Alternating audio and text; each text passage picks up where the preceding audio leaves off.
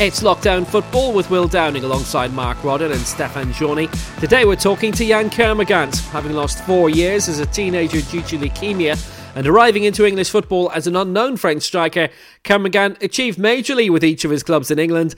A playoff semi-finalist at Leicester City, he won the League One title with Charlton, the Championship with Bournemouth, and played in the Championship playoff final with Reading. He's played the last two seasons back home in France with Vannes. Uh, but Yann, because of the French season ending early, your retirement has come early too. Yeah, yeah. Unfortunately, uh, I couldn't finish the season and uh, and do the last game, uh, you know, of my career properly uh, because of the virus. We have had to to end the season a, a bit earlier, so I've stopped a little bit uh, disappointed not to to make a last uh, a last game.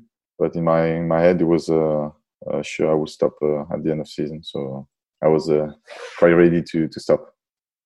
You played the final couple of seasons of your career with Vannes. What was it like being back in France after being in England for so long? It was really good, really good in terms of uh, you know um, seeing my family, my friends, uh, feeling you know at home, and uh, uh, but of course uh, it was a bit different because you know I was a professional for many years with all the intensity and uh, Uh, what included, you know, being professional. And when I came back to Vannes, it was more amateur. So the intensity uh, at training and uh, and all around the football was a bit different. So I was uh, enjoying a bit more my life, I would say. And uh, it was like a uh, few levels, you know, down uh, compared to what I used to play in, in England. And how have you found life back in France in comparison to spending the last ten years or so in England? Uh, I was quite, you know, I, I was looking forward to, to, to go home because, uh, as, as you said, I've been uh, in England for many years, and uh, even before uh, I used to, to live quite far from uh, from where I live. So yeah, I was missing my uh, my parents and my friends, and I think it was time for me to to go home and and uh, chill a little bit. And uh, but ha- had you found much of a change in England over the ten years that you'd been there? Because I know quite a few uh, people from overseas living there will have said in the past ten years they found that the atmosphere has has changed to the point where we are now. Yeah, of course, everything has uh, I would say has improved as well, and uh, and you can see the especially I think especially in uh, in Championship uh, in the in the last few years you had uh, even more money, I would say, from the club, and uh, even bigger players playing in, in the Championship. And I think uh, the last few years uh, the Championship was uh, really competitive with um, yeah big teams, and um, that's why it was so. So good to play in that Championship. I mean, during your time in England, you've played with two clubs that are on a much more advanced level than where they are now. You were promoted with Bournemouth. You were at Leicester City a couple of seasons before they got back into the top flight and won the league. What was the feeling at both clubs on the way up? Did you think that they were great things were destined there, particularly with Leicester, who ended up winning the league and who are now challenging for the Champions League again? Yeah, the with Leicester, I would say when I when I first signed for Leicester, they were promoted from League One, but uh, I, I had been told by uh, people who know a bit more, you know, the England England uh, league than uh, than me. Of course, uh, they said that Leicester was a big club, and uh, something it's not. Uh, I would not. I would not say it's not possible in France, but you can see more often in, in England clubs going down for financial. Uh, Uh, issue, I would say, and when they get back, they they are able to to get promoted, you know, back to back promotion, like uh, did Wolves or, or not Leicester, but they're already, you know, to go go back to Premier League. So when I signed for, for Leicester, I knew I knew it was a big club, and uh, and I found out straight away with the fans and uh, and the faci- facilities, everything that they could be uh, soon in, in Premier League, but. Of course, I couldn't expect what happened a few years later when they won the league, which was uh, completely uh, unpredictable. But your first season at Leicester, and Nigel Pearson was there, who was there pretty much up until the summer before Leicester won the league, and I know a lot of people still give him credit. Um, did did you feel that there was somebody there and something about the club that was just a, a little bit special, a little bit different, that there was big potential there of what would happen? Uh, I, I don't know. I remember him as a, a strong, strong man, you know, who can uh, manage a team. Definitely, it didn't work out for me, unfortunately. Not, not really with him, but more with the, I would say, with the squad. It didn't really involve me, and struggled to, to get a chance. My journey with Leicester just ended up at the end of season, and uh, and couldn't, you know, continue the season after. But you could see it was a club who wanted to improve, and definitely. Uh, would have a chance to go up uh, at some point. So yeah, it was just uh, normal for me to, to see them getting promoted few few years later. As somebody coming over from France into the middle of England, had you found that move difficult first season that you've been playing in England? Yeah, that was tough. First, because as you said, you are not in London. If you want to compare, for example, as a French, it's uh, much easier to settle in London and see, you know, meet people or, or even uh, go for, you know, dinner or everything. Uh, so Leicester was a bit more, at the beginning, it was not too bad for me because I was so focused on football and proving myself, you know, in England. Uh, so I was just thinking about football, going to training ground, even on, on days off, to get uh, fitter and try to, to get a chance. But unfortunately, as, as I said before, the, the players didn't really give me a chance. I was not speaking, you know, well English or well enough to be, um, I would say, interesting for, for them to have a chat or something. So in the, in those situations, they don't really help you.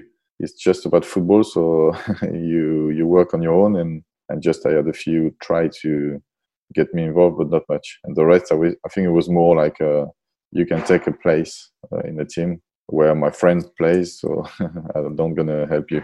Because you had been a League Cup player in the second flight in France up to that point. It's where they found N'Golo Kante as well. But I, I see from the squad at the time, there were only about four or five overseas players who were there. It was still mainly an English-based squad.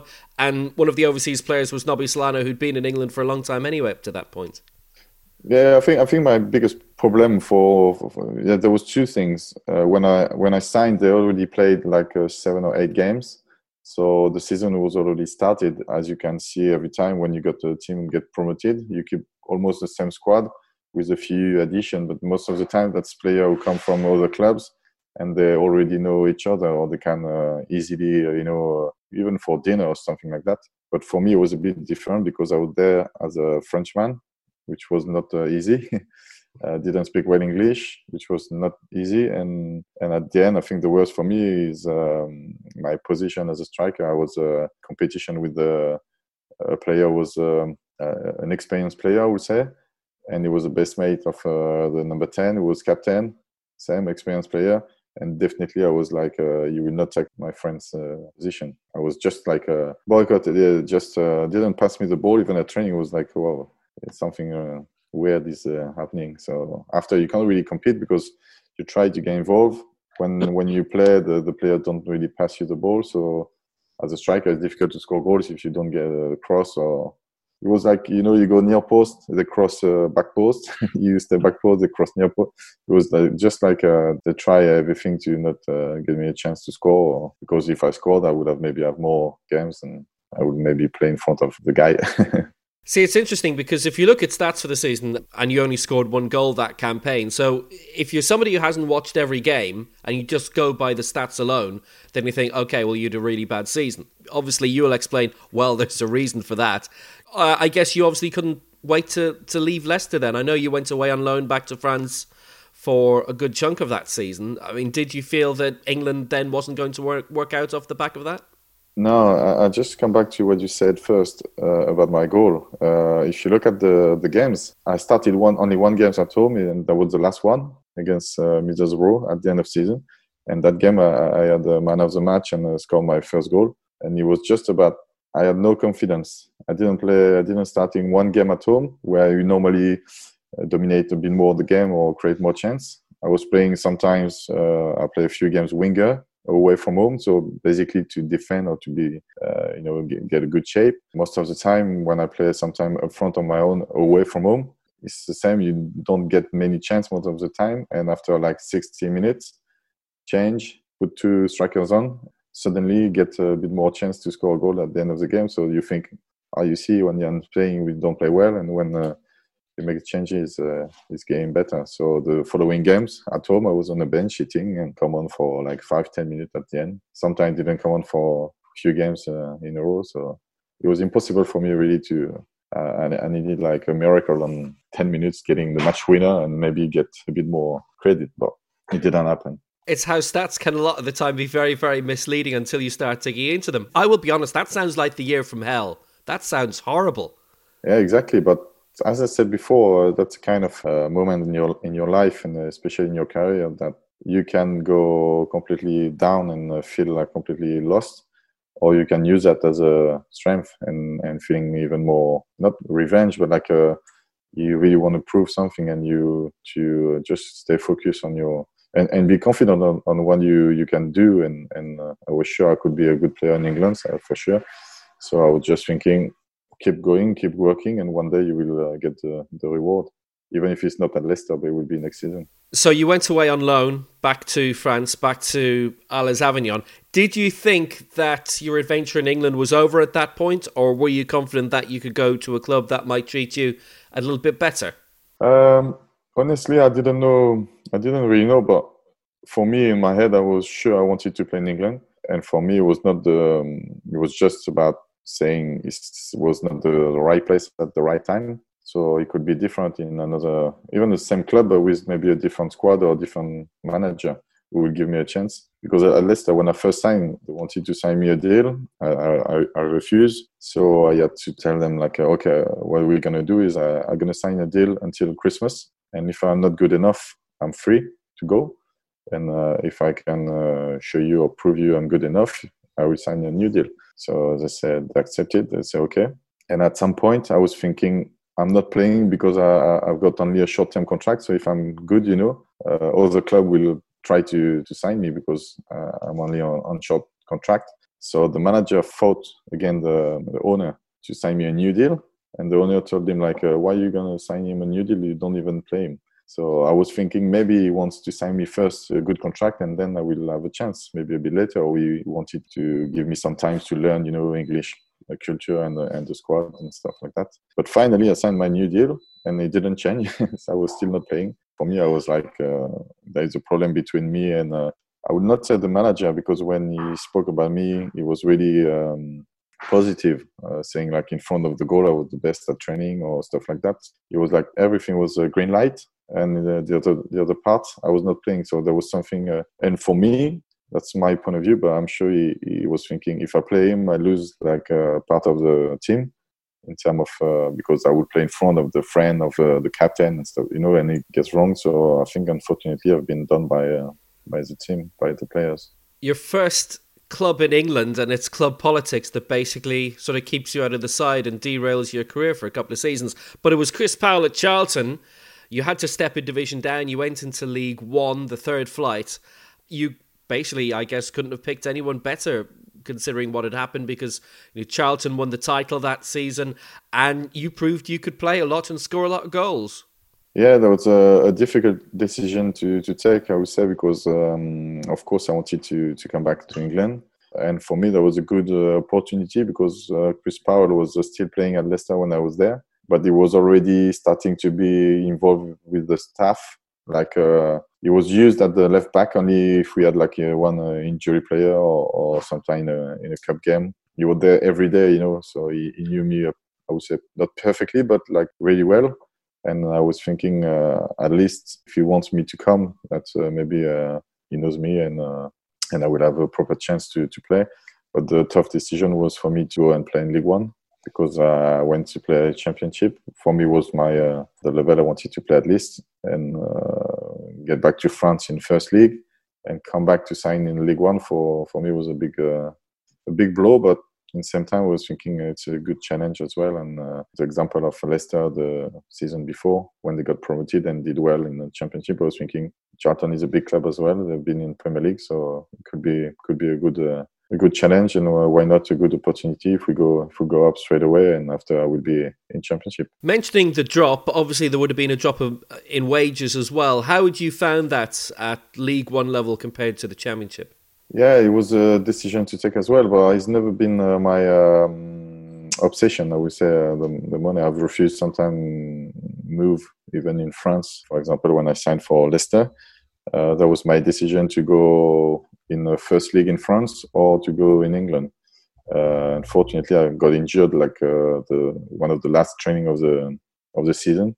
I think it didn't help me to to find another club because I was uh, free, but injured. So my decision was uh, League One or, or First League in France or, or England, and I had a, a, a big offer from Caen in France, which you know well, uh, Stéphane. Yeah, yeah. And and uh, Caen was the kind of team uh, they always like uh, go pr- Premier League, go down, and uh, go up again or go down. And so basically, I was uh, not sure, but I had a big chance to um, play one season in, in League Two in France and go up and, and be in Premier League, uh, in First League in France.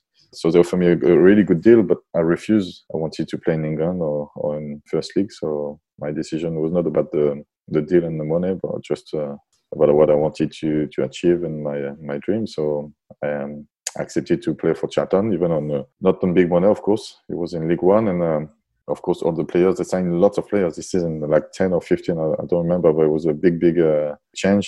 And of course, they had no much money for me uh, to spend. So it was uh, just, uh, can you accept that or, or not? So I said, okay, let's go and we'll see what will happen. Was it a great release to finally get playing regularly, though? There was uh, Bradley Wright-Phillips at the squad at the time. He was the top scorer that season with twenty-two goals. Johnny Jackson as well from midfielder got thirteen. And then Yann Kermorgant with twelve. So what was the feeling like when you got your, your first goal for the club? Uh, that was a great feeling, to be fair. And uh, if I'm not wrong, because I scored one in the cup, I think, and the first league goal it was on my first touch on a corner. So I was on the bench and we had a corner and the gaffer looked at me and said, "Put, put uh, like, uh, you're going to come on, come on, come on. I said, okay, okay. And uh, I just uh, ran to, to the box in the cross and I scored on my first touch. And it was at Sheffield United, so it was a really important game for us because they were, of course, playing for the title as well. I think that helped me to the little thing I didn't get at Leicester. I had that chance maybe at, at Charlton to score that goal and uh, be uh, decisive quite early in, uh, in the season to get a chance to play because uh, there was um, a good partnership with the Polais, who was a really good player as well. Uh, playing up front with Bradley Wright-Phillips, so it was not like sure I'm gonna play, so I had to to make sure I would be uh, I will be good. And in terms of that season, one hundred and one points Charlton got, won the title ahead of Sheffield Wednesday, with Sheffield United there as well, as you say, who obviously are doing brilliantly in the Premier League now. Huddersfield Town as well, who also ended up in the Premier League for a couple of seasons. That's quite a high standard. Obviously, it was quite tight at the top for a lot of the, the campaign. Yeah, that was a, a really good season. And uh, as I said, you can't compare the third league in uh, in England to the one uh, in France. Uh, I would never have been. I would never have gone. You know, in uh, we say national in France. It's the third league, which is. Uh, Really tough and uh, not uh, not great, but playing in League One at Charlton was uh, maybe the best decision in my career because I know it was a lower level and uh, I was a bit upset. I had to uh, eat my pride. Just think yeah, it's a good opportunity. That, that was a, a really amazing year uh, in League One because we I think we, we had a few sellouts at home against Huddersfield or Sheffield, so playing in front of twenty-seven thousand fans. Or twenty-four, something like that. It was quite impressive for me uh, coming from France because you don't see that in the third league, even in League Two, not really. So I knew I was in a in a really big club and a good club, and the season was just perfect because, as you said, uh, one hundred and one points. We were flying, and, and we had a really good, uh, really good squad. The manager was uh, just uh, a gentleman and uh, a great guy, so everything was uh, really good. I know the Valley really well. It's a nice stadium. It's uh, it's kind of an old-fashioned English stadium, if you like. And, I mean, the first season of the Championship, Charlton were ninth. There was potential of promotion, few points off the playoffs in the end. And, again, you had a really good goal-scoring season getting into double figures. Yeah, that that uh, that was my um, biggest disappointment because I think we we proved ourselves good enough to play in Championship. And at the end of that season, we felt like uh, we needed addition. Just uh, maybe four or five, but good players to add quality and, and numbers as well. But unfortunately, the the, the board didn't uh, invest in any players, or quite a few, but not really. And the following season, we, we you know what happened is like uh, we when you get promoted, you always get you know, the, the vibe from the, the promotion. So you're still on uh, on fire and uh, confident. So everything is good. But the second season is always um, the hardest, because you have most of the time you have to change a few players maybe and uh, and bring some new, can add uh, some uh, yeah, quality, and we didn't do that. So unfortunately, the second season we, we struggled in in the league, and uh, we were fighting for relegation. And uh, and in January I, I had to go, and uh, the manager got sacked just a few weeks after.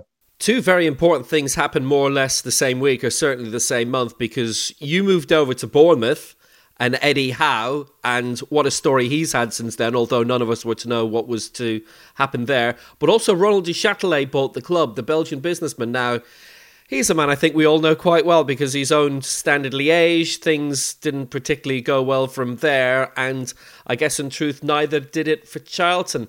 Was there any inkling at the time, for the short time that you two would have crossed over, about how, how things would end up there? Because obviously Charlton got relegated a few seasons after again. I was so happy to have found the club uh, I loved. Uh, and when I saw him the first time, we had a meeting about my... Um, potential new deal, what I was looking for and waiting for, and the manager was uh, okay for, I would say, for a while to give me a, a new deal.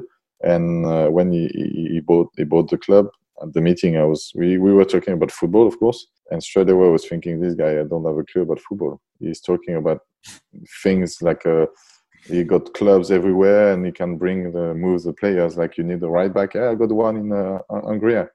He can come, he's good. Uh, no, no, it's not like it's not like that. It doesn't work like that. And I was thinking, this guy is uh, completely deluded, and I think we're gonna go into the, the wall. After that, just found out like he didn't want to give me a new deal. He said I was too too old. First, I was not good enough to get that and uh, this, and and, and uh, finally I found that I was uh, linked with Bournemouth. At the time, I think they said like uh, Bournemouth made, made a bid for me, and they accepted straight away, which was uh, completely crazy. And uh, one guy from the board there before Duchâtelet, who knew me and knew maybe a bit more football, said like, no, no, you can't do, you can't accept that offer. It's not enough. And they finally refused, and uh, Bournemouth came back with a new offer. Finally accepted. I think it was five uh, or something, like five hundred, and they accepted. And just uh, me, I was like, okay, so basically you are talking to me, you are saying to me, uh, you can go. I was supposed to be maybe the main man, and now you want to sell me to the first uh, club who will make an offer. So I was like, okay, so something is gonna is changing at the club, and that's not the club I used to to love. And and I was like, you have to maybe take a decision to go, because if you're not like welcome to your club. And I was thinking, uh, what happened with the, the manager as well. I was like, I'm sure if I stay anywhere, it would be. I was sure it was going to be sacked Uh, in few games if we don't get like uh, four wins in a row or something like that. Uh, so yeah, I had to take that decision. It was a really tough decision, because as I said, I wanted to to finish my career at Charlton. At this time, I was like, uh, I want to stay here for until I can, and uh, they just uh, stopped uh, that dream, I would say. But at the end, it was uh, the, the right decision. I mean, you're telling me, what a decision, because what a place you went to. Bournemouth had never been in the top flight at this stage. Quite an unglamorous club. They were also in the championship, around mid-table. So tell me about the man who signed you, Eddie Howe. Yeah, Eddie Howe just um, invited me to, to come down to Bournemouth and uh, have a look around. I was laughing after, because this, I said to him, uh, or even to the club a bit later, that like uh, they, they used to love um, driving around the beach and stuff like that, uh, but I told him like, uh, you're not in Spain, so the beach you can just go there for two weeks. So it's not enough to sign players. You have to do something different. But but yeah, at the end it was more the the way he talked about football and the tactics and uh, his, his philosophy, his young age as well, and you could see he was like really uh, obsessed by the detail. And I was thinking, yeah, he showed me some clips uh, the way they played, and And I was thinking, yeah, it's for me, it's always been about feelings. So I had a good feeling, and I was thinking, the, the, the big difference with Bournemouth and Charlton, for example, or, or even Leicester before, is that Bournemouth was not a big club. You know what I mean? So I had no really certainty in, in terms of uh, what they can do in Championship, uh, because they were coming from lower league and they've never been in Premier League or even Championship. I was thinking, that's a, that's a big bet. And uh, and let's see what's going to happen. So I've signed for for Bournemouth and uh, didn't play uh, the first five games. I think I was on the bench all February month. I think we had five games or something like that, and uh, I was on the bench. I was thinking, uh, what's going on? Because when you sign, you know, in January, most of the time it's in order to play, you know, uh, and have an impact. And uh, especially the team was not doing well.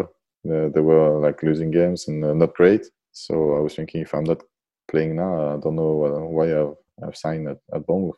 And finally, the last game, uh, I was decided to talk to him if he doesn't start me one game. Uh, I did, and I scored. So. And Bournemouth finished tenth that season, so confidence was probably really good for them, but nothing compared to what happened the following season in, in winning the Championship, which for a club like Bournemouth, really small, as you say, young coach in his early thirties, Eddie Howe was. What was so incredible about that campaign? How had the pieces come together and the planets aligned?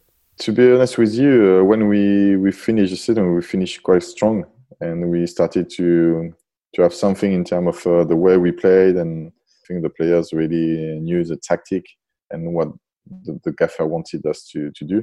And uh, you could see it was uh, we were getting a reward by uh, by the work they did before as well. And uh, most of the players, I think, didn't play in Championship that much before, or even never. So you could see they were really starving. Like uh, they wanted to improve, they wanted to work. You could see at training the the, the work ethic was uh, was unbelievable. I think it was due, of course, to the manager, but the, the players. Every time you finish the, the this session, for example, they wanted to stay to do overlaps, crossing. They, they went to the gym, not because they, they've been asked to go and do some work, just because they wanted to get stronger and get better. And, and you could see there was something special in that uh, squad, and the quality was there. At the end of that season, I was thinking uh, we can definitely do something great next season. If we keep the same squad uh, with a few additions, I think we could, we could do a really good season. And I remember talking with... Um, Uh, Lewis Grabban was um, a striker playing with Norwich, so it was a big move for him, and I, w- I was thinking, yeah, it's going to be difficult to get hold of him. But I told him, like, you should stay because I'm sure we can achieve something great. And finally, he, he moved, and uh, we signed Callum Wilson, who finally uh, became a, a new superstar as well. And that season, I see that in your first ten games, Bournemouth only won three, and that that's including the tenth. So knocking around the bottom half of the table. And then from there, an absolutely astounding run, six wins in a row, then three draws, then five wins in a row, a fourteen-game unbeaten run up to Christmas, and you start shooting up the table. That must have been some period in which to play. That, that was, uh, yeah, this season was uh, unbelievable. And I think the, the start of season was not that great for different different reasons. Uh, and uh, the first one maybe... is that for the players who know Eddie Howe, the, the pre-season is really intense and really hard. And uh, and may, maybe there was a little bit of, um, yeah, maybe a bit of fatigue uh, because we we we work so hard to make sure we can be fit, uh, yeah, fitter as any team. The, the beginning of season was a bit slow, and uh, we didn't get the result we, we wanted. But after that, I think we started to get, uh, you know, the... Um, the tempo and the intensity we wanted to put in a game. And uh, at the end of the season, we, we were the, the team who ran the most, who did the most sprints or everything. We had the uh, stats uh, really, really high. And that's why I think we we were so good, because technically the team was good and physically uh, really fit. So, so, yeah, that's why. But, I mean, ninety-eight goals, eight nil win at Birmingham City, five three against Cardiff, six one at Blackpool. And that was during that unbeaten run.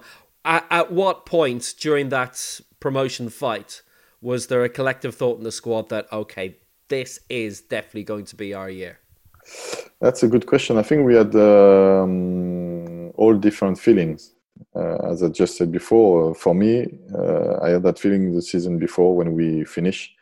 Uh, strong and the way we played, I was thinking this system is uh, has a really big, big potential. So with the new preseason altogether, because me I just signed uh, in uh, in January, so I was thinking, yeah, good preseason together, work hard, and a few additions if they can bring some good players, uh, which I was sure because the way we played, I was sure it, it could bring some uh, players who love to play, uh, you know, on the ball, on the floor, uh, and play good football. So so it did bring some good uh, good addition.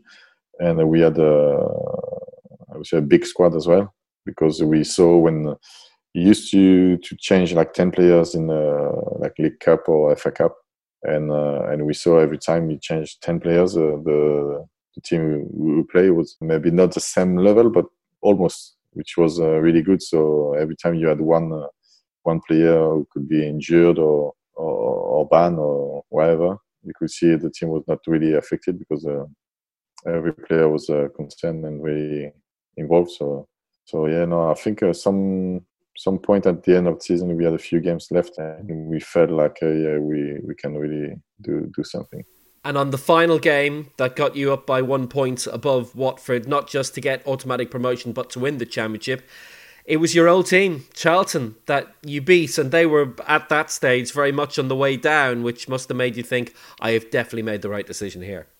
Yeah, yeah, definitely. That was uh, funny, because when I saw the, the fixture before the beginning of the season and I saw Charlton away, I was, for me that was a um, signal, like uh, something is due to happen maybe. So when we arrived at Charlton for the last game, uh, being already promoted but uh, playing for maybe the title, I was like, uh, I couldn't have dreamed something better than that. And finally, something better happened uh, because uh, the way we, we end up uh, champion at the last minute, Sheffield Wednesday scoring at Watford, that was uh, like a miracle as well. So what's the feeling like, speaking of miracles, that your career could have ended in England very early, having hardly played for Leicester at all, and now you are a Premier League player? Yeah, that's that's maybe the, the biggest disappointment of my career, because the first game of uh, of the Premier League season, he he basically played with the, the team who played in Championship, and uh, except me, he didn't start me uh, the first game. He, he played with uh, Josh King up front, and that was uh, the biggest. Uh, I was uh, almost crying, because I, I felt like uh, your chance is the first, maybe two or three games before the maybe buy new players uh, with Premier League standard, or, and definitely will be maybe more on the bench. I was quite old, never played in Premier League, so I was like, if you if you get a chance, that's uh, that's the first two or three games. But after, if you don't do well in the those three games, you will maybe be uh, on a bench. And I was uh, I was uh, okay for that. Even in my mind, I was thinking, yeah, of course you have to prove yourself in Premier League, because my um, style of play, I would say, is not necessarily the one you want in, in Premier League, because, you know, you want quick players up front, maybe. And I was thinking, yeah, if you do if you do well, maybe you would get a chance, but if you not, you will be on the bench. You will be more used like an impact player for the last ten, fifteen minutes sometimes, or, or playing more in the cup. But he didn't play me, and he played uh, Josh King, who was signing from uh, Blackburn at this time. Didn't uh, didn't.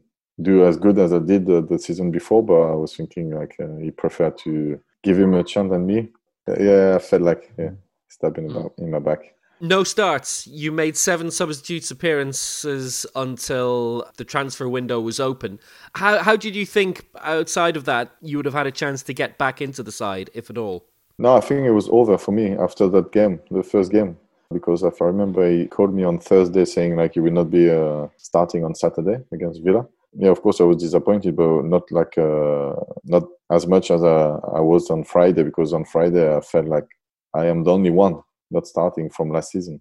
So it was exactly the same starting eleven from uh, the, the, the promotion season, except me. For it was not like uh, being rude or, or whatever, but I was thinking uh, Josh King come from uh, Blackburn. I think he scored one or two goals in, in that season. Uh, Rudy Gested and, and uh, Jordan Rhodes, who were the two up front, like playing almost every games, and so he didn't play that much. And I was thinking, if he gets in front of me, what's gonna happen when they sign? Uh, I don't know who, but a player from Premier League, I would have uh, even less chance to, to play. So, so I was fuming and uh, yeah, really, uh, really upset. So on a Friday night, I had uh, uh, the worst night of my my life. Like uh, as I said, like a, a kid, you know, who is so sad. My head turned, and, and on Saturday I was drained. Like I was really tired, didn't sleep, uh, thinking too much about like my dream is over, I will no, never play. Or it was really tough. So when uh, when the game started, I was uh, of course on the bench, uh, and Josh King started to be really tired after the the, the half time. So he changed me uh, put me on, I think, after fifty-five minutes or something. But I was like dead. Before to start, I was dead already. So I felt really slow, really not really in my body, you know. And uh, so I had not a great game. Nothing special, like nothing bad. But just uh, I lost two balls. Like it felt like the, the, the player was much quicker than me because, you know, I felt like uh, yeah, very slow. And he used that at the end of the game to just uh, basically uh, tell me uh, that's why I didn't play you or starting you today. And I was thinking, oh, okay, so I've been done. I've been done. It's over for me now. And I, I felt that really. So yeah, it was a bit, bit big disappointment for me after the season I, I did for them and for the manager. But in the same time, I know it's football and uh, you can't always be a lawyer and you have to uh, sometimes be ruthless, and it's been for me. And, and I had to uh, to accept that. And you can see now that's still in the Premier League. Josh King has been really good as well. So unfortunately for me, I have to say it was maybe a, a good decision. Or not. but but do you find it's sort of in the inverse of Gary Lineker? Because he always said that if he would go off, be it with an injury or something like that, that he would be watching his replacement, wanting the team to do well, obviously, but not wanting his replacement to do well. So were you, perhaps for the first time in your career, in a long time, you were starting on the bench, and while hoping that Bournemouth would do well, maybe as well hoping that... Mm, well, you know, maybe it'll go quite badly and I'll come on and things might t- turn around. No, no, no, because that game I was just thinking about my... Uh, as I said, I was there, but like I was not there really. Uh, I had a really bad night, didn't sleep. And I was just thinking, yeah, my dream is uh, is over. I was not even thinking uh, he has to do bad so I can, you know, take his place and come back in the team. No, I was thinking that for me, that proved something. If uh, I didn't play that game, didn't start that game, Uh, just for me, of course, we don't have the same style of play with uh, Josh King. He's more like powerful and quick, and you know. So I was just thinking he wants to play that kind of uh, players up front uh, for Premier League, and I was thinking he, he wants to do that just because for him maybe he got more chance to stay up, because at this time, of course, he was just about staying up, and um, I was just thinking yeah, maybe for Championship I was. Uh, good in his mind to to play the way he wanted to play, but maybe not not for Premier League. And for me, that was something I could not really change. So then a move opened itself. You went with Reading. Were you hopeful that you might be able to get another promotion with them from the Championship? No, not not really. Uh, not really, but uh, because when I signed for Reading, uh, they were doing uh, quite bad. It was not, not really uh, good football as well. So I just, uh, I think I moved to Reading more because I wanted to play. Uh, even if for me it was difficult to play in a, in a team who didn't play um, best football. Uh, but it was just about playing because I felt like uh, I'm getting older and uh, I have uh, I've still a few seasons to, to play, but not much. And I want to uh, to make the most of it. So I don't want to say, yeah, I am a Premier League player if it's just to be on the bench. Because I, I was on the bench uh, almost every time. So I was involved, but uh, I felt like I could not play sometimes, maybe five or six games in a row and not coming on. So for me, it was not uh, not possible to just say, yeah, I am Premier League player, but I'm not playing. So so I prefer to uh, go back to Championship and uh, enjoy a bit football. I mean, the good news from a Reading point of view is that they did stay up, and the following season was another of those terrific seasons. They finished in third place. There were eight points off promotion in the end, so it was the playoffs. And But you were the top scorer. You had one of your best seasons in years, your top scorer in the league, top scorer overall with um, a nineteen in all competitions. Yeah, that's, uh, that's funny because um, I was a top scorer because uh, finally I played up front on my own. That was the first time. Uh, when I play at Charlton or at Bournemouth, uh, I used to play more like number ten or nine and a half. So I was more doing uh, the last maybe pass, you know, to to striker, uh, and used to play with the proper striker. It was uh, Callum Wilson or or Lewis Grabban or or Bradley Wright-Phillips when I was at Charlton, and that's why most of the time I didn't score much goals, but I had uh, double figures on uh, assists as well. So I was more like mid-goals, mid-assist. And uh, when I played Reading, the gaffer wanted me to play up front on my own, which uh, for me was not, uh, I would not say great news, but I didn't know if I would be uh, able to, to be that kind of player who can, who, have, who has to stay up front. And sometimes even if you don't touch a ball, you have to be in the box. But me, I, li- I like to uh, get involved in the, in the build-up. So that was quite hard for me. Um, but at the end, I started to to feel uh, good in in that role as well, and and the season here was uh, quite good.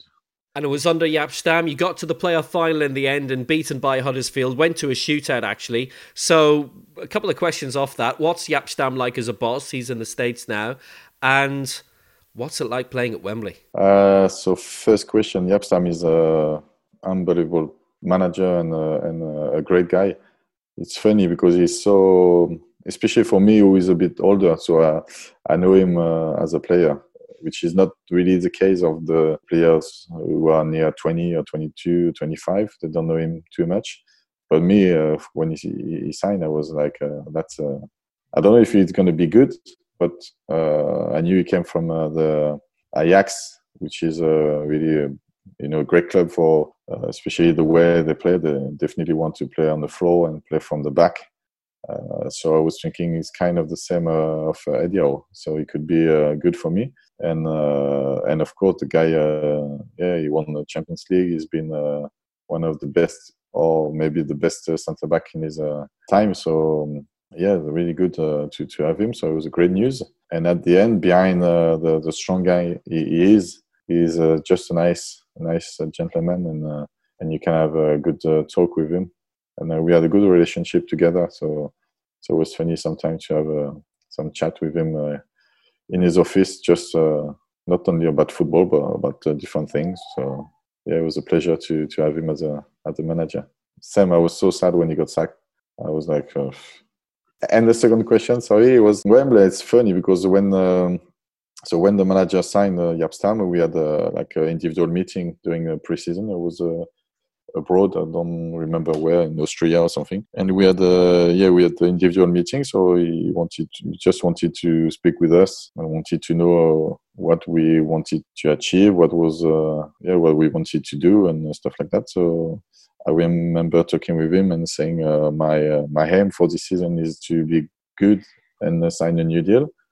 And uh, the second thing is uh, I want to uh, finish in, uh, in the playoff and go to, to Wembley, because I've never been, and that's uh, that's something I, I dream, because uh, I've been lucky enough to to win the league uh, twice with the Charlton and Bournemouth. But I said to him, I, I would love to, I would dream to get promoted by the playoffs. I would not say the best is different, but it's uh, something I wanted to, because of course we, we, we had the playoff with uh, with Leicester, and I felt like uh, it was a, a special atmosphere. And I was thinking playing a final in the Wembley. Uh, You know, the stadium is uh, unbelievable, so I was thinking that would be that would be good. So I could uh, end my career after that and say I've done it. So yeah, that's funny because when we when we finish in uh, top six, I was thinking uh, you're not too far from your dream, so you have to make another another effort. And uh, and uh, when we when we beat Fulham in uh, in semi final, I was like uh, I would not say I already won something, but uh, almost.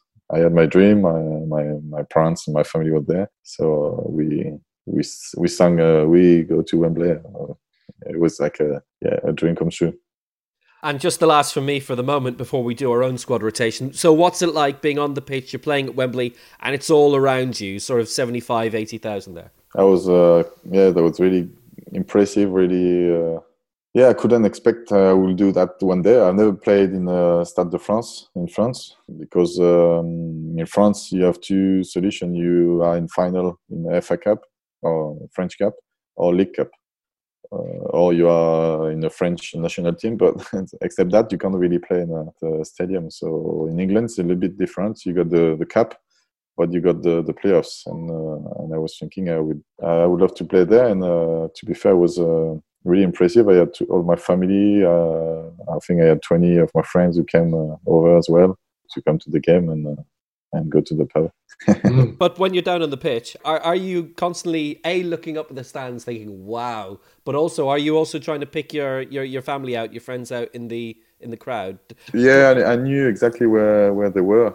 Uh, but that's the kind of uh, thing you maybe do, I would say, during the warm-up. Uh, Sometimes you are stretching or something. You can just say a quick uh, hello, I'm here, I see you. And uh, and after that, you just get focused on your game. And can't, you can't have really uh, time to look around and uh, being too impressed.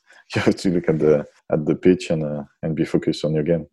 Yann, um, I mean, to me, like, I just want to go back, you know, to you, the um, early stage of your career as a kid, basically, when you were fifteen, you joined the academy in Rennes, one of the best academy in France. And um, unfortunately, you've been diagnosed with uh, leukemia. And I don't know if people knew about it, but at that stage, you know, obviously the dream is to, you know, to play for Rennes, you know, in the first team. And you can see your dream a bit shattered. Obviously, it was a very tough time for you, you know, at fifteen, at such a young age. Yeah, the, definitely. Of course, uh, at that age, uh, you only think about when you love it, of course, but you only think about being a uh, professional and being uh, just uh, playing football. So when I've been diagnosed uh, with uh, leukemia, it was a big blow, and I was thinking, uh, yeah, your your dream is um, is over. At some point, it's quite good because I was so focused on football, I forgot about, or I didn't think too much about like uh, just staying alive, which is uh, normally the first thing you you have to think when you, you got that. So it was maybe a, yeah, a good point to just stay focused on football. And uh, of course, it was a big uh, disappointment. So you, you fight. And after that, you start to think again, uh, not maybe not professional, but stop. Yeah, come back to, to play football. And uh, you keep your your focus on football more than... Uh, yeah. And, and, you know, the, the, the finals, you know, you, you go through the treatment. And uh, at, what, at what stage, you know, do you, do you think, you know, yeah, I can come back and, uh, and play uh, football? And uh, is it, you know, going back to Vannes? Uh, uh, it was a long, long time uh, after that because uh, basically I had uh, like two years uh, treatment uh, in terms of uh, chemo, and after that I had uh, some uh, complication in terms of. Um, it was the time, uh, the age I was growing up, and uh, my cartilage, you know, uh, sensi- sensitive or painful because of the treatment and the, and the chemo. You got your bones uh, getting like soft. So I had my uh, my tibia and my uh, femur. So the, the, the two bones and your knees yeah. are in the middle. Mm-hmm. Yeah, the joints. So the, the, the, the bones are getting soft with the, the chemo. So I had to make sure I would not uh, impact too much my uh, cartilage to make sure I can grow up and uh, and be in good health. So I had to be in a in a wheelchair for a year to make sure I don't uh, walk and uh, and use it too much. And after that, I was a little bit uh, crutches as well, and came back uh, to get uh, a bit better a few yeah, years after that. And and when I, I started to, to play football again, which was normally uh, not sure because uh, when I, when I had that, they said to me, "You will not maybe get able to to play football, just maybe a little bit in your garden with your friends, uh, but not much." That I started to play a little bit football. And it took me uh, like two or three years to really start to feel fit. And uh, so I moved to another club. That I, I was uh, starting to, to feel a bit more, yeah, I can come back to football. Not not necessarily professional, but like a better level. So when I moved to Vannes, it was in a fourth division. So in France, it's you can't compare to League Two in, in England because you're definitely not professional, but it started to be a good level as well. Um, You can you can have uh, not as much as now because it's twenty years ago now, but you get um, some scouts who can maybe see you from uh, clubs in the uh, third division or, or even second division. Uh, so yeah, I started to feel uh, more, I would say, closer to the professional uh, level. And Yann, do you think you know that that you know um, illness you know you got and help you along the line, when you have tough time in England, for example, you know, give you like mental strength in your career, like? Uh, yeah, I think uh, that period um, at Leicester, of course, where I was uh, alone and uh, fighting against uh, everyone, I would say, it reminded me a little bit that uh, uh, that kind of uh, moment where you have to, you can just only uh, think about yourself, and uh, you are the only one who can do something really. So, of course, he, he did help. He did help me. So, as I said to everyone, when I've been asked that question, of course, I would say at some point he, he get me stronger and maybe helped me during my career. And the other one is, uh, I don't know what I would have done if I had uh, been at uh, Rennes and uh, get, uh, you know, in the academy and maybe... Uh, but we never know. So, that's a question we can't really answer. And how did you feel like, you know, because, uh, you know, I play in France and I play in Ireland, I, I saw both, you know, side of the, uh, it's a different culture, it's a different style of, you know, play. Was it a big, big step up because playing for Reims in League Two and moving the Championship, the intensity is not the same, obviously. It's very, very different from French football. Mm. How did you cope? You know, obviously you didn't play, you know, much, you know, at Leicester City, but, you know, going back to Charlton, Championship and Bournemouth, was there, you know, a big difference? Have you seen a change, you know, in from, you know, from yourself as a player as well? Like, it's completely different. Uh, I would say, first of all, is the, it's the, so for, for me, something important is the attendance in uh, in the stadium. Uh, in France, you play in front of maybe uh, sometimes uh, five, eight, six, uh, even in second division. And when you you go to Leicester, first game, I was thinking, uh, whoa, the fans started to sing, and uh, something I never heard before. And I had like goosebumps on on on the bench, like thinking, wow, that's exactly what I wanted to to live. So, so I would say uh, the atmosphere at the stadium, the clubs, and the size of the stadium as well. Uh, They look uh, everything bigger and uh, and better. Um, the number of the staff as well change a lot. In England, you have uh, like uh, masseurs, you have uh, physios, you have uh, so many uh, guys for uh, athletic uh, uh, preparation, and you got everything to get fitter and better. That's that's for sure. The quality of the, the pitches as well, the training uh, are much better. So you can see the yeah the step is uh is much higher. And did you you know, did it take your time to adjust to the level of, you know, like intensity or physicality of the game, you know, in England? You see, like, you know, you felt like, you know, maybe, you know, you needed a year to adjust, and maybe going back to Alès Avignon, coming back to Charlton and League One, it was the best thing could happen to you to sell down in Championship after that in England.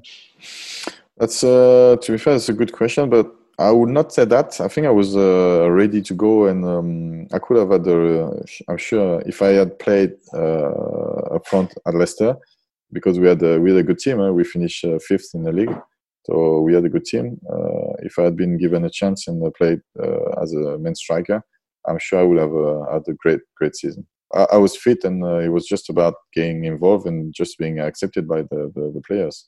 But if they had been good with me and uh, could be a more friendly, I would say, and uh, played together, we could have uh, had a really good season. And then that season, there was a player called um, Mat- Matty Fryatt. I don't know if you know him. Mm-hmm. Uh, was the kind of player who could have played with me, uh, definitely. He used to, you know, make the run on the shoulder, just uh, and uh, and for me, being more as a as a target man, I would say, even if I'm not exactly a target man, but we could have had a good par- partnership. A few years ago, uh, I was talking to Mathieu Berson, I'm sure you know him. Uh, yeah. He used to play for Nantes, Toulouse, and play in England for Aston Villa and yeah. Levante in Spain. And uh, he was telling me that basically he only stayed one season at Aston Villa under D- David O'Leary, uh, the yeah. Irish manager. And uh, in fact, it was a disaster. He, it was a wrong choice for him. Yeah. He, he told me, like, the first game he played, I think it was against Newcastle, and uh, he was lining up in the tunnel, and he looked at the guy right beside him. They were all, like, big guys, physical guys on the pitch, you know, he said, like, they were running all over the place. It was, like, very physical in the air. He saw the ball, like, going, you know, up in the air all the time. And he said, that was not for him, like. And yeah. at, at no stage, you know, you feel the same way, because it's very, very different, as we, we discussed initially from French football. Yeah, definitely. But I would say uh, I was maybe more um, built to the name, for example, if you take uh, him as an example. I was more built to, of course, to adapt my game to, to England. I've been always been told that yeah, you will be perfect for, for the English game because you're strong, you love to to fight in the air with the, the center backs or even tackle or everything. So so for me, it was not a problem, but, but you can see definitely uh, the guy uh, much stronger. They go more in the gym uh, than uh, maybe elsewhere. And just going back again, you know, to um, a different period of your career, like, you know, Leicester City, I mean, obviously it was a painful moment when you did that Panenka against uh, Cardiff. Yeah. Uh, you know, we see, we know what happened. On loan after that to uh, Alès Avignon, and maybe I think seven years on against Fulham with Reading, Jaap Stam said, look, I knew he's going to score that penalty, and he had full confidence in you. Was it like, you know, for you, was it a bit of a revenge, like, uh, you know, especially more or less the same situation in the playoff, and you and you score, like? Those two penalties, this one and the one in the in the final, were maybe the the most important ones I had in my career. Leicester, of course, as well, but uh, I would say Leicester was a bit different because, as we just said before, when I took the penalty against Fulham, I was uh, the the main man, you know, in the team, uh, striker, scoring the most goals. So my confidence was really wow. high. So it was completely different. When I when I took the pen against uh, Cardiff uh, in semi with Leicester, basically I was like at the end of a, se- a nightmare of season. Did, didn't play that much. Uh, as we said before, the striker got sent off the last game of season, the one before, I think, I guess. So basically, the last game of season, I played my first game at home uh, as a starter, and I was thinking that's a day for you. That's maybe uh, you know it, it, it should have happened. So you have to take it, and if you're good, you will get maybe your chance to play the the first leg of the playoffs. And if you're good, maybe the second. And if you win, you know what I mean. It could be a change from your big turn. So when I scored that goal and we, we won the game, I, I got man of the match. I was like, uh, perfect. You've done exactly what you needed to do to show him he can trust you. And uh, and maybe I was even thinking, he, he, even him as a manager, he needs something to maybe say to, um, to the, the other players. You see, he's good enough to play. So trust him and uh, and be good. I would be nice with him. That was my uh, my my thought. And uh, and finally, we played the first leg against Cardiff at home. So you, you play at home, normally you, you attack and you want to win the game. The first leg is uh, really important. And uh, he decided to play up front with uh, Jaap Stam. I don't know if you know him. He was uh, nineteen years old or twenty, something like that, uh, coming from Liverpool. Uh, he's uh, maybe five foot seven or something, really small. And uh, and, and he played him as a... like number ten or number nine and a half. So exactly where I normally uh, uh, should have played, I would say. So one more time, I was thinking like he's uh, taking the piss, you know, it's like, uh, oh, you can do that. So he just, uh, yeah, showed me, approved me, he didn't trust me at all. And uh, the, the, the second leg, when we played Cardiff away, uh, the striker came back, so he played up front on his own. Uh, no, not, not on his own, but he played up front. We knew uh, Cardiff had a big problem on long balls uh, with the flicks. And they struggled because they were quite slow, the centre backs. So you could flick, uh, you can have a striker going, uh, uh, going, uh, running behind, and it was quite good. So, so that was a reason why I didn't understand why he didn't play me when uh, the other striker, big striker, was not playing. I was the solution to do that, and he didn't. He didn't, and we lost one nil at home. Uh, so I was thinking that's uh, you, you get what you deserve. And uh, when we played the second leg, he played him up front, and we won three two.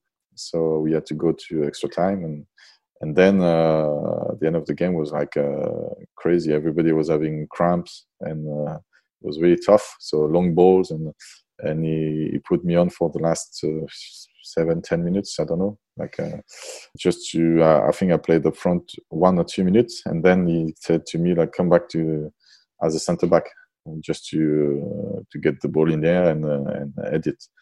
So that was the end of the game, and uh, then uh, the penalty arrived, and you have to choose, you know, the penalty taker. You had the three, first three you wanted to shoot was uh, uh, Stevie Howard, like thirty-seven or thirty-five years old, uh, big experience and used to play. Uh, Nobby Solano, massive player as well, big big experience, so of course he can take uh, his responsibility. And the third one was uh, Bruno Berner. Uh, Sam, international player, uh, thirty-three or five, I don't know. So only experienced player, and all the, the other guys who were talking, talking uh, most of the time. Uh, nobody wanted really to take it, and there was only another young lad, uh, Martin Wagon, who wanted to take it, but the fifth, like uh, maybe the, the match winner, I would say. And he was looking at me like, uh, "You're gonna take it?" And of course, me and my confidence was so low, I didn't really want it. But I was thinking, you're a striker, so you have to you have to take it and take your responsibility. But I can't promise I will be in good uh, condition to really to take it. So, so at the end, when uh, when that arrived, and uh, they all scored uh, for three, we scored and they scored. I was thinking that the worst situation for you because if you miss, you're dead. And uh, thinking that, I was like, if I shoot like I normally do, like quite hard on the left. I didn't want to miss the target, and I uh, felt like the first three he completely dived, like he guessed, you know, he bet uh, one uh, one side and he, he dived. So I was thinking, if you chip in the middle, it might be uh, maybe the best solution to make sure you don't miss the target and uh, you should score. But the thing is, my legs were shaking, my head was like, "Oh, what are you gonna do?" And I didn't do it. Uh, well, I would say. And uh, and of course, yeah, he saved it. And uh, they scored, and we missed as well the, the fifth. So we got uh, eliminated, and and it was all my fault. Look, looking back, you know, what you've achieved, you know, in England, uh, I mean, obviously you, obviously you don't remember that, but I saw you played, you know, in Vannes in two thousand two, two thousand three, like you were playing behind the striker, you know, in the middle of the park. And, uh, and you know, I cover a lot of games when you play in the championship, uh, would you believe, in Bournemouth especially. I was I cover most of the games in Bournemouth and uh, and Reading as well. And if you look at, you know, the, the, the most prolific years as a striker was, um, was Bournemouth in two thousand fourteen and fifteen, you scored seventeen goals. And with uh, and with Reading, nineteen goals in two thousand sixteen and seventeen. So can you tell me, like, you know, those two years, like, were you playing, you know, on the other front, and or you, you because you have such a partnership with your your teammate from an attacking perspective that that made a difference and scoring so many goals? Yeah, that season with uh, with Bournemouth, uh, I had seventeen goals and uh, I think it was like twelve uh, assists. So for me, it was more complete. Uh, compared to Reading, where I had maybe three or yeah, three or four assists, not, not much, because I was really the main striker playing up front on my own, and uh, we had uh, quite a few crosses, and uh, it was a yeah, different, I would say, style of play. Personally, I, I always used to play and uh, prefer to play as a number nine and a half than playing on my own, because uh, for me, when you play number nine, you have to be a little bit more selfish, I would say, and think about goals. And that's something I've never been. Uh, of course, I love to score goals, and uh, that's important. I would not, I would not say it's not, but I mean, it was not. Um, I never starting a, f- a season feeling like uh, or thinking, yeah, I want to be the top scorer in the league, because I know I, I'm not that kind of players. So, of course, when I scored nineteen with the Reading, I was uh, really proud and thinking, yeah, we've done a good job, and, and we finished third, where nobody expected us uh, finishing the top six. I was happy, but it was two different seasons, definitely. Do you think it was a step up from the Championship to the Premier League? Do you think, you know, you, you had a level if you if you're given the chance, you know, to, to compete in the Premier League? Yeah, that's that's funny because uh, after the for two reasons I would say yes, definitely. I, I'm not saying I could have played uh, every game, starting every game, but I mean could have had a part to play definitely. Not only just uh, a few ten minutes. Sometimes when we lost against uh, Huddersfield in the final, in the playoff final, I was thinking that's maybe the last. Definitely the last one, but I was thinking if we got promoted, I'm sure the the manager will give you a chance. Same as uh, Eddie Howe, but I think this time he will give you a chance uh, to to play uh, at least at the beginning of season. Maybe as I said before, uh, I would not be good enough, and he will change the tactic or change the player. But I, I'm sure he will have given me a chance. That's why I was so fuming when we when when we when we lost, because I was thinking that's. For for this time, that's over because I will not do it again. I was just looking; it's quite unusual, um, obviously for a very good reason. It took you a while to become a professional, but it was probably about twenty-four, maybe, when you uh, actually entered the professional world. Did that sort of help you? Uh, I guess savor every moment, but really appreciate the fact that you were um, getting this chance. Yeah, of course. Uh, as I said before, I think when you start football at like I could have done at fifteen and you never stop. I think uh, you are in your like uh, bubble. Uh, me, the, the chance I've had with that is uh, I've been a student. I've lived a normal life, I would say. And I know what I've done to achieve what I've achieved, you know. Sometimes I feel like uh, when uh, the young lads arrive in the first team, more now than twenty or thirty years before, of course, but they, they, they feel like they have uh, done it after a few games. So they get involved in the team. They do one or two good uh, substitution appearance. People around them talk and say like, "Oh, you've done so well, well done." And the people sometimes are too. That's funny because it could be uh, opposite to what I said with the Leicester. But I feel like uh, the um, experienced players now are too soft and too nice with the, the young lads, and uh, that's why they feel like uh, they, they feel too empowered after a few games. And you could see the. Even the attitude in the, in the changing room or, or when you start talking to them after a few games, they already start to talk to you like, uh, not like they should do, but they should be more uh, listening to what you say because it's uh, just about uh, giving them more uh, chance and um, and helping them to understand what, what, what it is to, what you have to do. And and that's why sometimes I feel like uh, me when I, at first sign, I was not in that uh, situation. Uh, I was listening to the, the, the experienced players, and I was just, uh, I would not say I was, I was shy, but I was, uh, I knew I needed time to, uh, yeah, to be, a, of course, you sign your contract, you're a professional, but you have not proved anything. So you have to still uh, learn, work hard, and uh, one day you will maybe get uh, what you, you deserve. But you can't say after two games you are a professional footballer, you know? That's for me the biggest difference between now and, and a few years before. And what makes the uh, championship so hard to stay in and get out of? That's funny. I would not say it's so hard to stay in, in terms of uh, you, you still got twenty-four teams and uh, three go, go down. So three out of twenty-four is not, uh, you got a good chance to stay up as well.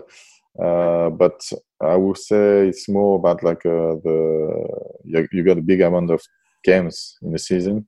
If you take a uh, pre-season, uh, forty-six games, League Cup, F A Cup. So it's uh, it's quite a hard season. And uh, and of course you got uh, so many style of play when you play against teams. You got Those, those teams who play good football, uh, sometimes uh, maybe a manager wants uh, wants to play, you know, on the floor from the back, like we did with uh, with Reading or, or Bournemouth, and uh, and sometimes you play away from home to, I don't know, like Sheffield or another team who will play a bit more, a bit more strong. Yeah, so many teams, uh, players as well, and I think now the when I first signed in in Championship uh, Leicester, I think there was not many many. French uh, guys, you know, going there. We didn't really know that uh, that league uh, too much. We were just focused on Premier League on T V and, uh, you know, everything on, on Premier League. But Championship was not uh, that famous. And uh, now I think it starts to be somewhere the players in France can think twice before to sign, even in the first league in France. Me, for example, today I prefer to sign somewhere in the Championship, a good club, than uh, maybe five or ten teams in the first league in France. And over those years, probably a hard question, but uh, whether it's attitude, um, having been a teammate with them, or maybe an opponent you saw, who, who were the sort of players that impressed you most? Uh, impressed me the most? Uh, I would say uh, the good example, but it's a good impression, is uh, it was uh, Sylvain Distin in Bournemouth. Of course, he was a good friend after, but he's been uh, spot on like all the time. His attitude was perfect with uh, everybody at the club. Uh, he had such a great career as well. I remember with him, uh, one day I received like a, uh, not a trophy, but something, because he was a foreigner who played the most uh, games in Premier League, which is uh, something, you know, really important. And this guy was so, so nice with everybody, so professional as well. Uh, a good example to, to, you know, to follow for any player at the club. And I think the manager was uh, happy to have him in his uh, squad, even if he didn't play uh, every time. Uh, because Sam, he was like uh, thirty-eight, I think, when I was there. But he was uh, fit. Yeah, every detail was important for him as well. And that's why I think he did uh, so many games in Premier League, and uh, he had such a great career. He's a proper, the perfect guy to take example of for the, the, the young lads. Hearing you talk about that penalty that you missed for Leicester, then obviously you came back and scored one, the first one, I think, in the playoff final. Is that one of the hardest things to do as a footballer, you know, make that long walk from the halfway line during penalty shootout? Uh, that would, yeah, that penalty was uh, the hardest one to take because, of course, uh, uh, as you said, it's, it's such a big stadium. You got like everybody at this time, everybody is looking only at you, and everybody, I would say, or most of the people, already thinking about the uh, playoff semi-final as well. So I was thinking, yeah, you got a big pressure on you because most of the people who know football will remember I, I missed my pen uh, uh, with Leicester. So, and, and that was not funny, of course, but uh, I remember when you play away from home, you always get uh, like a book showing the stats uh, from both teams and stuff like that. And every time, almost every time during all my career in England, after so many years, every time it was like mentioned, Yann uh, missed the pen against uh, Cardiff. Every time. I don't know why they mention every time, but the funny thing as well is I uh, played three times uh, against Leicester after that, and three times I, I, I scored, and uh, we won two one. It was good good revenge. What, which manager has the most impact in your career, like uh, in France and England? It's too many for different reasons, but the three I had, uh, that's funny because that's where I've had uh, good season as well. But the three, four different ways. But uh, Chris Powell was the is a, a true gentleman. He's uh, such a nice guy. Alex Dyer was his uh, assistant manager. Was a same really nice guy. We had uh, a really good uh, relationship, and, and we had a group who I would say a group of friends uh, because of him as well. But we were having uh, fun uh, lots of time, and and that was really good. After that, of course, uh, Eddie Howe was different. He was not. Uh, we didn't have the same relationship, but it was more about football, properly football. But uh, yeah, his tactic and the way he, he worked uh, to to make the team better, and of course, he's made me a, be- a better player. And he's asking a lot in terms of uh, effort to to his players, and not only his players, to everybody at the club, even the the, the guy in the kitchen. I would say he has to do his job properly. He, he, he believes uh, like uh, we all. Belongs to the club, and uh, it's together you can do something, not only the players or the staff. Yes, I'm a bit of both, I would say. Looking back, you know, if if someone had told you at fifteen years of age, after, you know, what happened to you, and looking back what, you know, even full circle, starting in Vannes, finishing in Vannes, and looking back what you achieved, you know, it's quite a dream, like, in fact.